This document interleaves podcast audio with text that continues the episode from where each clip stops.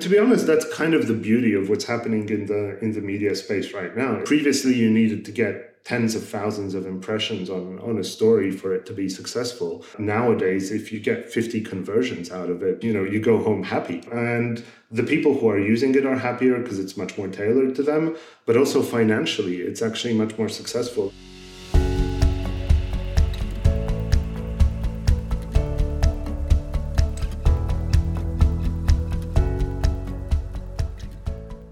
Welcome to Media Voices, everybody. We take a look at the news and the views from the media world over the past week. I'm Chris Sutcliffe.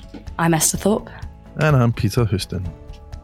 And that clip you just heard was from my chat with this week's guest, Jakub Parusinski, founding editor at The Fix, which is a trade magazine for media professionals just like you.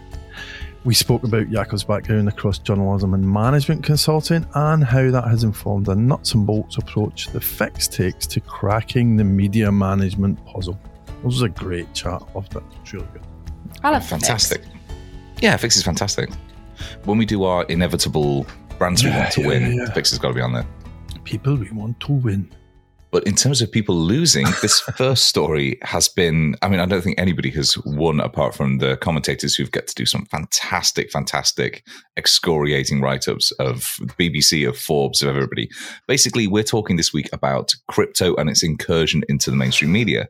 The most, I suppose, high profile one for us in the UK was earlier this week, following some detective work from Jim Waterson, among others. The BBC announced that it was pulling an upcoming documentary. I think it was a full length documentary, 30 minutes, which was set to tell the story of Hanad Hassan, who is a 20 year old from Birmingham who said he had become incredibly wealthy through trading crypto.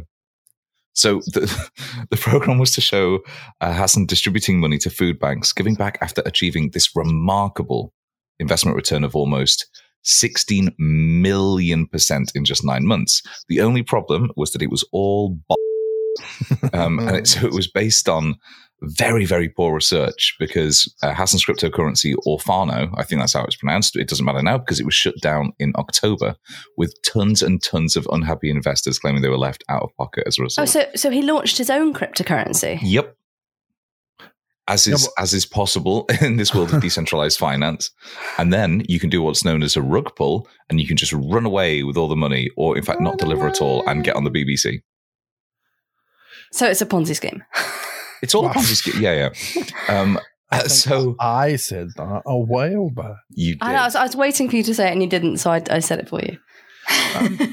This is, I Well- mean, there's two things going on with this one, isn't there? Mm. There's the bonkers nature of cryptocurrency, which we can talk about. um, I think more importantly for I- us, and though, and you know what? Actually, there's some interesting stuff there that is worth talking about. Brian Morris has talked about it.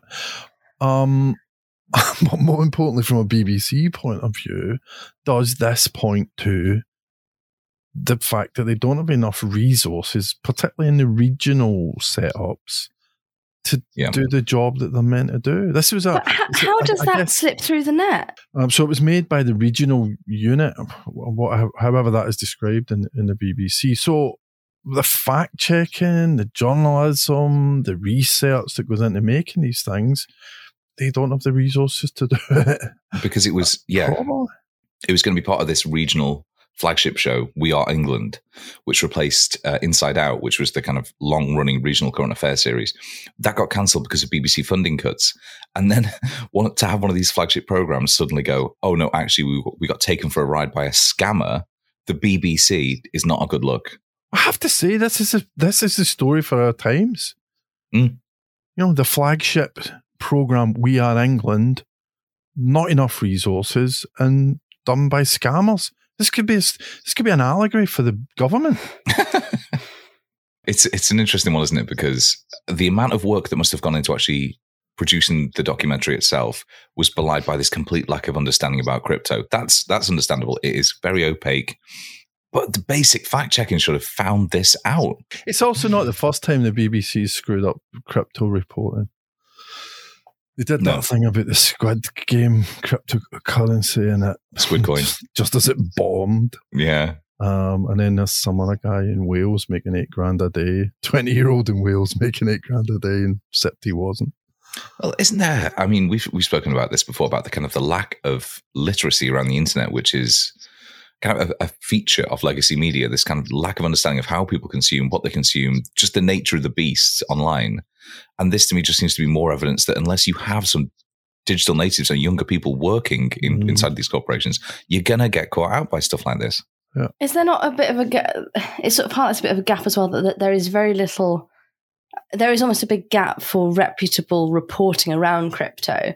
Mm. And that as a result, scammers and grifters do fill the vacuum. Like if you've got, hmm. you know, even even your sort of your day to day finance traders, like th- this is a whole new ball game, and there's there's no like where would you go for reputable source of information on this? No, there there definitely are reputable sources for crypto reporting.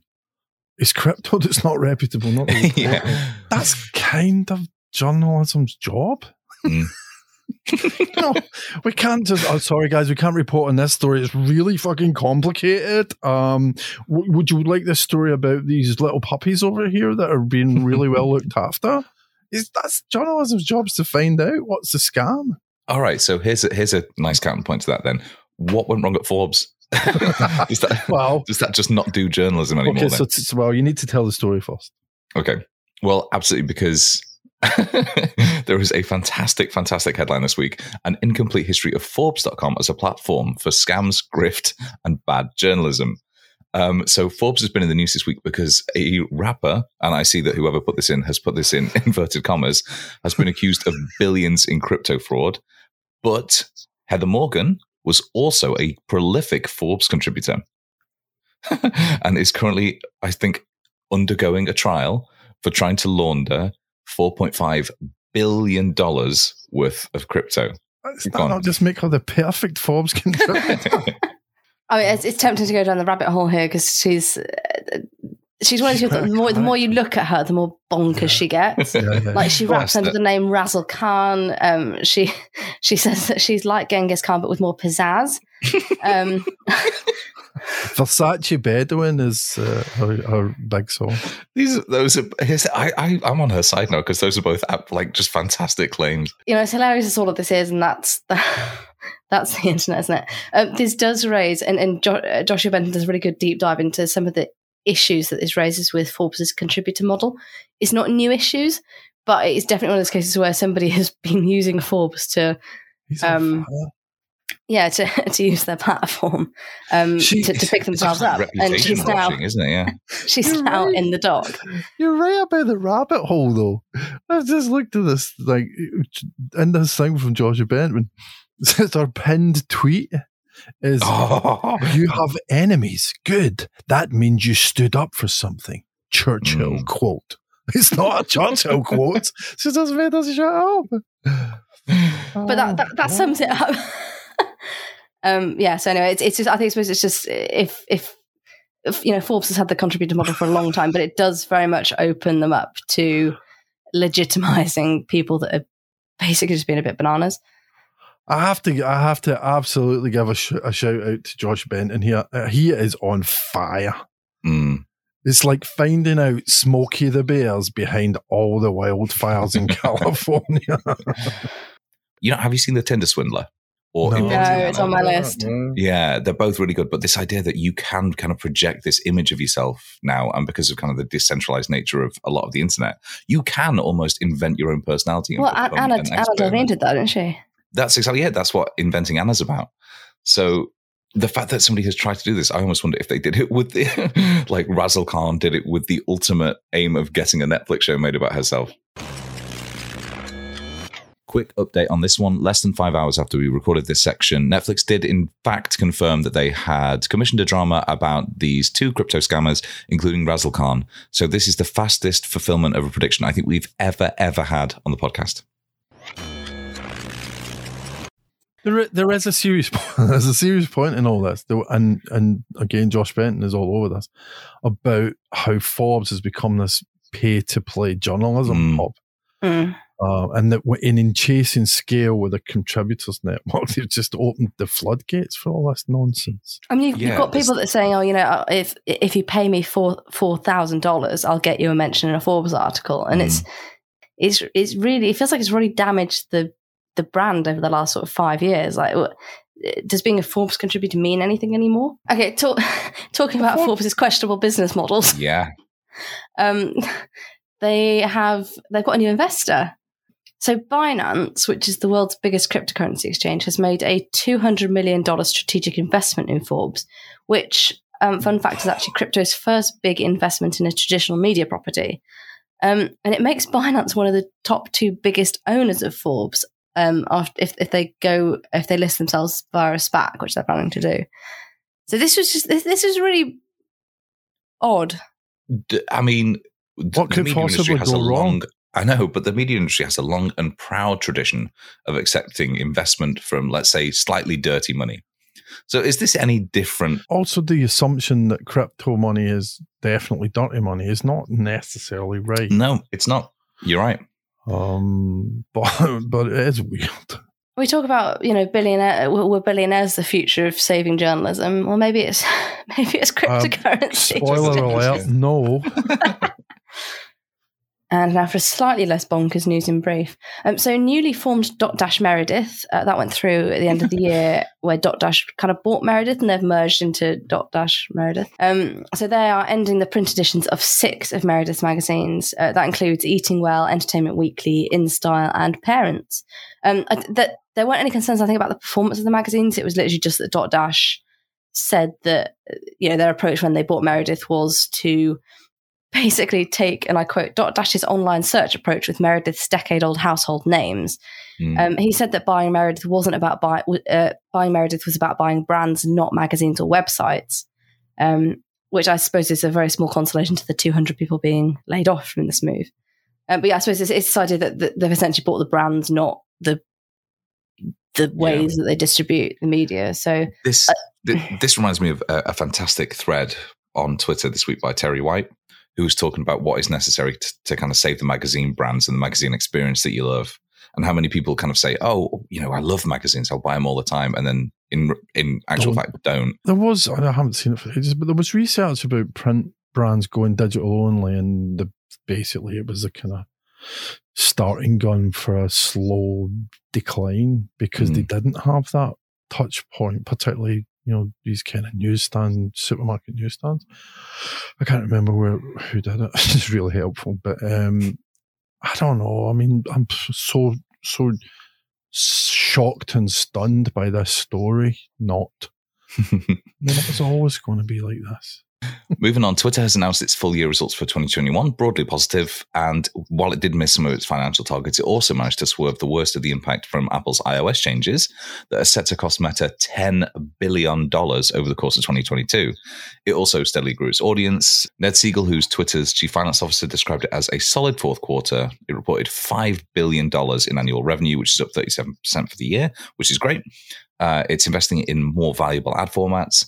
And he says there are no changes to our goals of 315 million average daily users um, in Q4 2023, which is small fry compared to some social networks. But as we've seen, Twitter kind of outplays them in terms of influence in a lot of cases. And 7.5 billion US dollars or more in revenue for the full year 2023. But this is good because there were a lot of people that speculated that Twitter would die down a little bit as um, certain Yeah. um, orange man labels were removed from the platform. um, and actually, it seems to have uh, largely carried on growing steadily. So that's that's good. One thing I did notice, I was looking through the kind of the fine print of the the results, and they said that they estimate that of those daily active users, no more than five percent are scammers or bots. Now, that still seems to me to be a, a large amount of scammers or bots on the platform. I also don't know if I buy that either. Oh, dear this one's me. interesting. Yeah, real media. Yeah, baby. um, the business newsletter. Can we say it's a network? Business newsletter network? I think we can. Industry Dive. Um, is set to break hundred million dollars in revenue um, for this year. So it's a network of about 50 business newsletters serving 22 different industries. Seriously, you should see the list of industries. It is on one level the most boring list you can imagine. Construction, pharma, whatever it is. Um, but they reach two and a half million free subscribers um, through 25 daily, 28 weekly newsletters. their average open rates are over 30%. Um, the average open rate, apparently, according to MailChimp for medium publishing newsletters, is 22%. What do we get, guys? How does that compare to how does that compare to us? Mm. I think we're we're we're about around about double that. Double. and, and that's the point with industry dive. You know, if you've got 30% and two and a half million people, people love you. And it's because I think they're so it's real media. It's not scams. It's not false nonsense. It's not whatever. It's real, honest to God, actionable insight that people can use in their jobs. Uh, CEO, oh, sorry, CEO Sean Griffey said, For us, the strategy is to find valuable people and aggregate them. Even though, let's listen to this, anyone that wants to sponsor Media Voices, even though they're going to be smaller audiences, they will be valuable. And to achieve scale, you've just got to do it multiple times. So I thought it was quite interesting reading this. You could you could take industry dive out of that paragraph and put Axios in it, and it's exactly the same story. You know, they've got they've got the business newsletters. They're small. They're serving the different industries. They've got sort of a variety of weekly and daily newsletters. They've got free subscribers. They've got really good open rates. I think they said theirs was sort of between 25 and 40%. And again, they've managed to build lots and lots of valuable niches multiple times in different areas. And I mean, look at them now. It, it's. Mm-hmm. There's riches in niches. This week's guest is Jakub Parusinski, founding editor at The Fix, a trade magazine for media professionals. We spoke about the approach The Fix takes to covering the business of media, its focus on emerging markets that other outlets don't always cover. First, we spoke about Jakub's background. So it's kind of a mixed background. I've bounced between the worlds of journalism and uh, investment banking and management consulting, mm. which isn't your typical mix necessarily. Um, on the journalism side, I've sort of done all the different jobs from journalism beat reporter uh, all the way through CEO and chief editor. Um, but uh, I guess what brought me to the fix is is uh, actually the other side.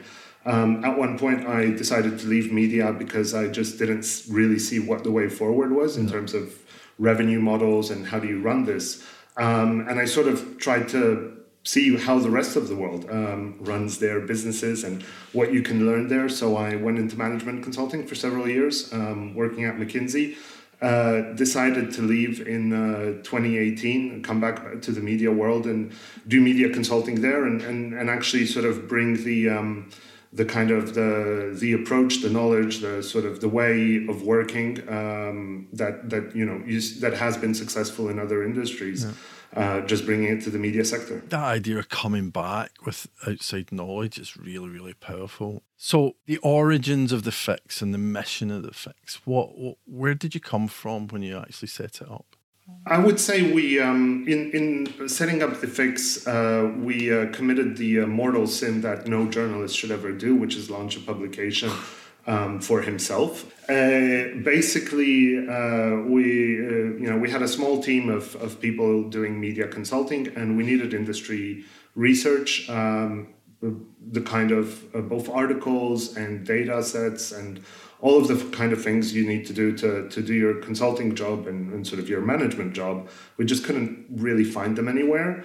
Uh, and so at one point, we just decided, well, why not you know, why not do them ourselves? Uh, that's how we launched the fix. Um, we decided to create the publication that we could have really used. That idea of making the magazine you want to read is very much evident in the way that you approach the media markets. The Media Voices podcast or the, and the newsletter that we do is is very much adjacent to the fix, but we approach things in a very different way.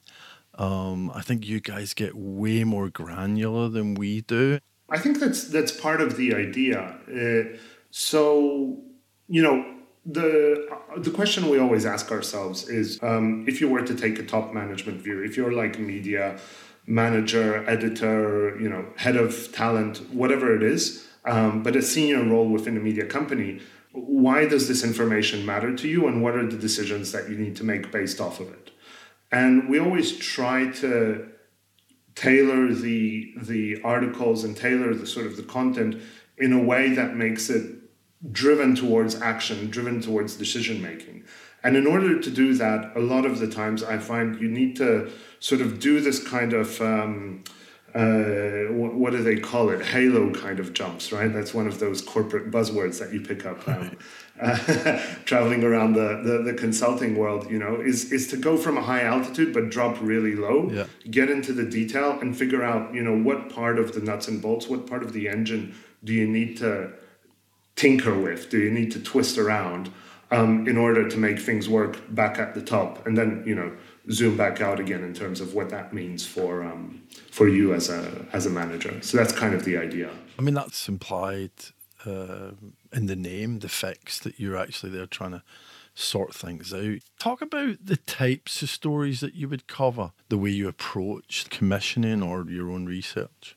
I think maybe just to preface a little bit is that, you know, the fix started off as very much a side gig, you know, a little bit of a hobby that we would contribute to. Mm. Um, and since then it's grown and it's becoming, uh, you know, ever bigger. And I think it's, it's, it's fair to say that it's living a life of its own now.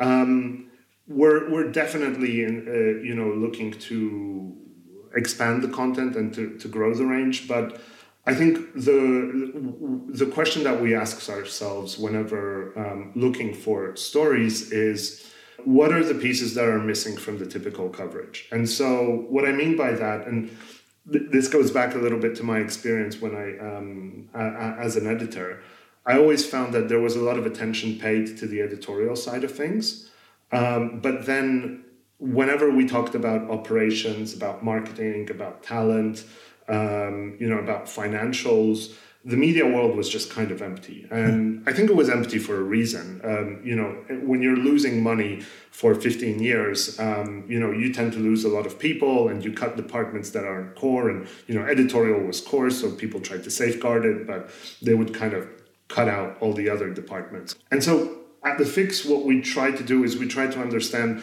what is happening in all of those other places and what should be happening in, in all of those other places. Because as much as you know having great content is essential you know if you don't have a a, a functional uh, marketing team to distribute it then you know you're going nowhere if you don't know you haven't figured out talent especially now i think this might be the biggest problem in media then um, then you know you're not going to be able to sustain your model um, it just the other part, the non-editorial part, is so important, and that's where we we try to focus our energies. Uh, the other thing that you guys do is is cover markets that uh, other people don't.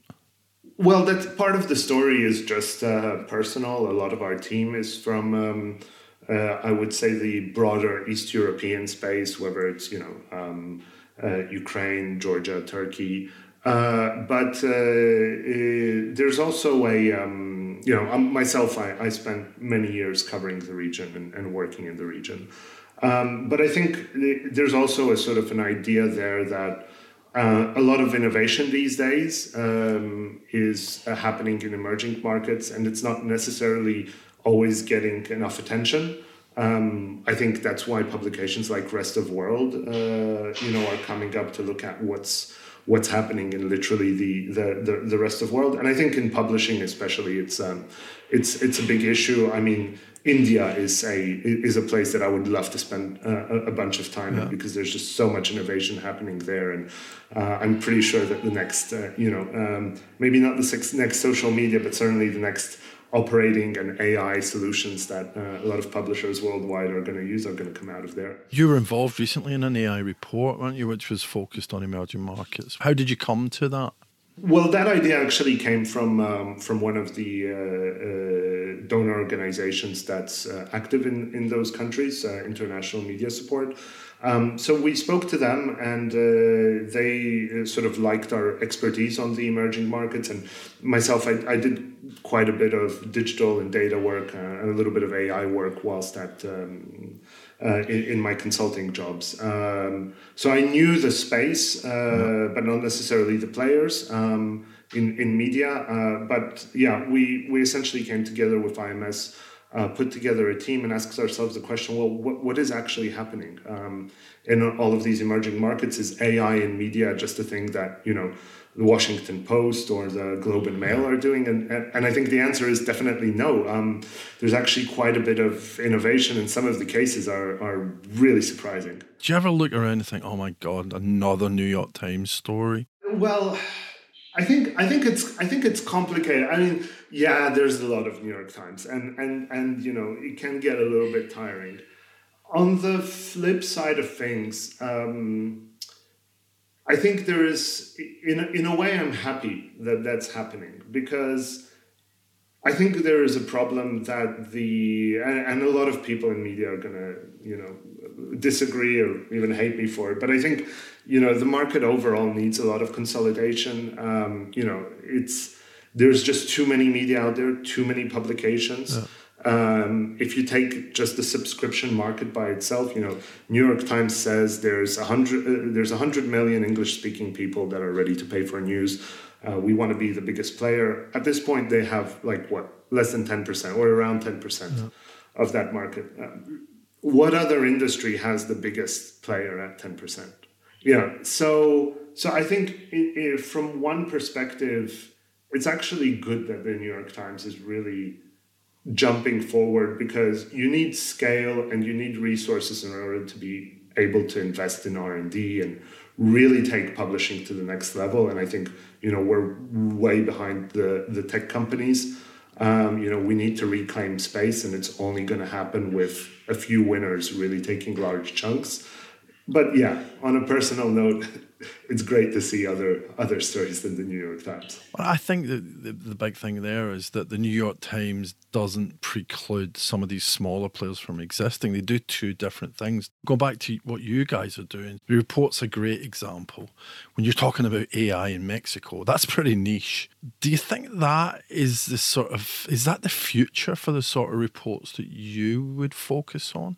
I think it's part of the story. Um, it is it is maybe one of the more niche reports, but I think if we take a step back and compare how media looks versus other industries, this wouldn't necessarily be considered a niche report if we were lo- looking at you know the fintech space, right? right. Um, there is a lot of interest in what's happening in the payment space in East Africa, for example. Um, you know it's it's it, it, which sounds relatively niche but you know fintech is just such a big industry that they can sort of afford to look uh, to to to in you know put resources into the that kind of knowledge gathering. Um, and I think in media we're just a little bit devoid of resources so we've only been looking at the big stories. Um, because the fix is very B2B um, as a publication in, in, both the content, the spirit, um, for us, it doesn't. It, based on our model, we don't necessarily need you know ten thousand readers for a report to be successful. I think if it hits hundred people who really value it, that's that's already great for us. I think in that sense, hundred people uh, is what's that whole thousand true fans is is actually what makes things succeed. Um, and, and I think that's that model is really interesting in that sense. Yeah, and, and, and to be honest, that's kind of the beauty of what's happening in the in the media space right now. Is you know previously you needed to get tens of thousands of impressions on on a story for it to be successful. Uh, nowadays, if you know if you get fifty conversions out of it, that's you, you know you go home yeah. happy. That's yeah. that's great. You've made you, you know, and the people who are using it are happier because it's much more tailored to them. But also financially, it's actually much more successful and you know, I think I think that's overall that's making you know the industry better. As an organisation, how many people work with the fix? Uh, so that one's a little bit tricky. Um, so we have a core team of uh, four people, sort of, who are very involved um, in in the fix, and then there's a, a bunch of people who sort of jump in and out, you know, a little bit helicopter contributors. They'll come in for a couple of meetings, pitch an idea. And uh, that's part of the, and, and, if we look at the sort of the wider um, team around the fix, uh, we're probably talking about, you know, um, about 12 to 15 people. Right. Uh, so you know, part of it is about having a really lean model, which is you know we're still at that pay, place in media. I think it's you, you know if you want to succeed as a small media organization, you need to start with a really lean model. Mm. Um, but it also you know w- what's really important for us is that we have voices of people who are active in the industry who are you know doing specific jobs and who are pretty you know back to your, your point initially, we need to get down into the details. Yeah. Um, so so we want people who can bring that view, and you know, it's much easier if they're working somewhere and allocate a couple of hours a week to the fix than if we, you know, we're bringing them on board full time or even yeah. part time. Yeah, they bring that experience as, as well as the kind of enthusiasm for the product. They bring that experience that they've got from the real world. Okay, so here's the big question then for all media for all media owners: How do you fund the work that you do? Uh, so it's a it's a combination of of several things as as most media. Um, to be honest, initially we just kind of liked the idea. We wanted to see if there was any appetite for it. Um, so we bootstrapped it, um, literally people just contributing their time. And, you know, um, I don't remember who volunteered to pay the, the, the 50 bucks for a WordPress uh, uh, site, but, um, you know, it was, it, it kind of, uh, it was very, um, you know, sort of team effort. Let's sort of see if this, this even has any sort of, if there's any interest for it. Um, uh, after that, we got um, you know quite quite lucky in the sense of um, Open Societies Foundation uh, said that they were interested by what we're doing and uh, offered a, a, bit of support uh, to kick things off. Um, they've since sort of ramped that up a little bit. Or not even a little bit. It, it's sort of been the, the main source of uh, funding, together with uh, some additional support from international media support, so donor funding in terms of ramping things up. Um, but uh, actually, uh, commercial revenues are our main um, focus, and we mainly do two kinds of things. Um, so there is a little bit of native advertising, um, which you'll probably see more of on the on the fix in the coming months. Um, uh, but the big thing is research and consulting. Yeah. Um, so a lot of people uh, have, uh, or enough people have reached out to us to uh, help them with you know answer some questions about what's happening on this market or could you investigate this issue yeah. or um, you know what are these people interested in uh, and and actually that's uh, that's sort of where we see the future as well um, we want this to be um, almost a think tank mm. publication without becoming too dry um, as think tank publications can become yeah. Uh, but yeah it's it, it that's where we see the the future I think that model's really interesting. It's almost like a virtuous circle, isn't it? That you you express these opinions on how something should be done, and someone needs that doing, so they come back to you, and you end up with consulting work, and you learn from the consulting, and you you write the next thing, and it, it sort of feeds itself. I think it's a really interesting model in B two B.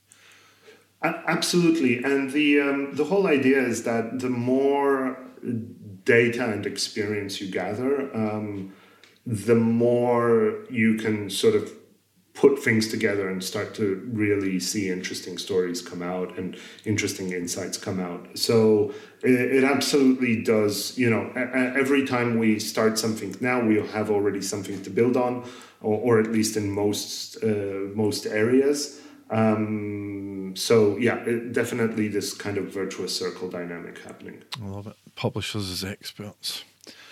We ask all our guests a final question. It's a media recommendation for all our listeners. Uh, a podcast, a book, or a documentary, film, magazine, whatever's whatever's really sort of made you think or made you smile or whatever. What would you recommend?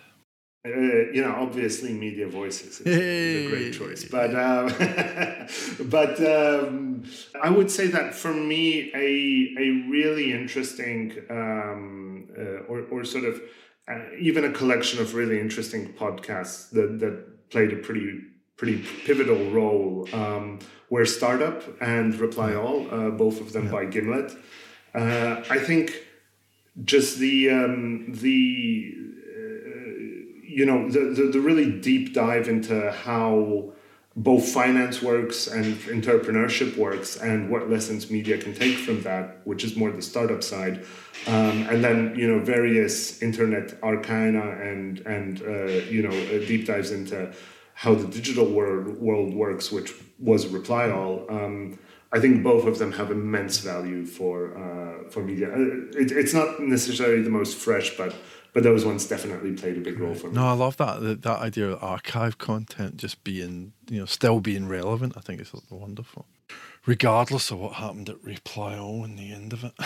yeah, uh, it's a it's a sad story, but uh, it goes to show you that. Um, uh, look, you can have fantastic content, but then if your um, people management game isn't up to, you know, it can take you down like that. If this is the first time you're listening to this podcast, then we want to extend an invitation to Run. you to head across to voices.media, which is our website. It contains an archive of every single episode we've ever put out, in addition to a couple of pieces of analysis, and more importantly, the ability to sign up to our daily newsletter. That goes out Monday through Friday. It contains the four most important stories that we found for you that day, including a link to the latest episode, and more importantly, it's free. So please do go to voices.media to sign up for our daily newsletter and short of a crypto billionaire coming in and investing in Media Voices, or Chris laundering the billions of dollars in cryptocurrency that he actually has. Um, we really appreciate when people come along to our Ko-fi page and contribute to the work that we do. It keeps us going, makes us smile. So, the Publisher Podcast Awards 2022 shortlist is now available. We released that early this week um, on publisherpodcastawards.com. Um, there's some absolutely smashing names on that. Um, it's our strongest yet. Um, and we are planning an in person event. Da, da, da, Whether we are brave or foolish is a matter of opinion. But anyway, uh, we're releasing tickets for that this coming Wednesday. So if you go to publisherpodcastawards.com, make sure you're on that email list. Um, and we will hopefully see you on the 27th of April. I am in a strict training regimen to get back into my suit. Oh yeah, I never even thought of that. God. But until next week, when we'll be back with an update on me and Peter's training and another fantastic guest and a talk through all the news and views in the media world. Thank you so much for listening and do stay safe. Bye.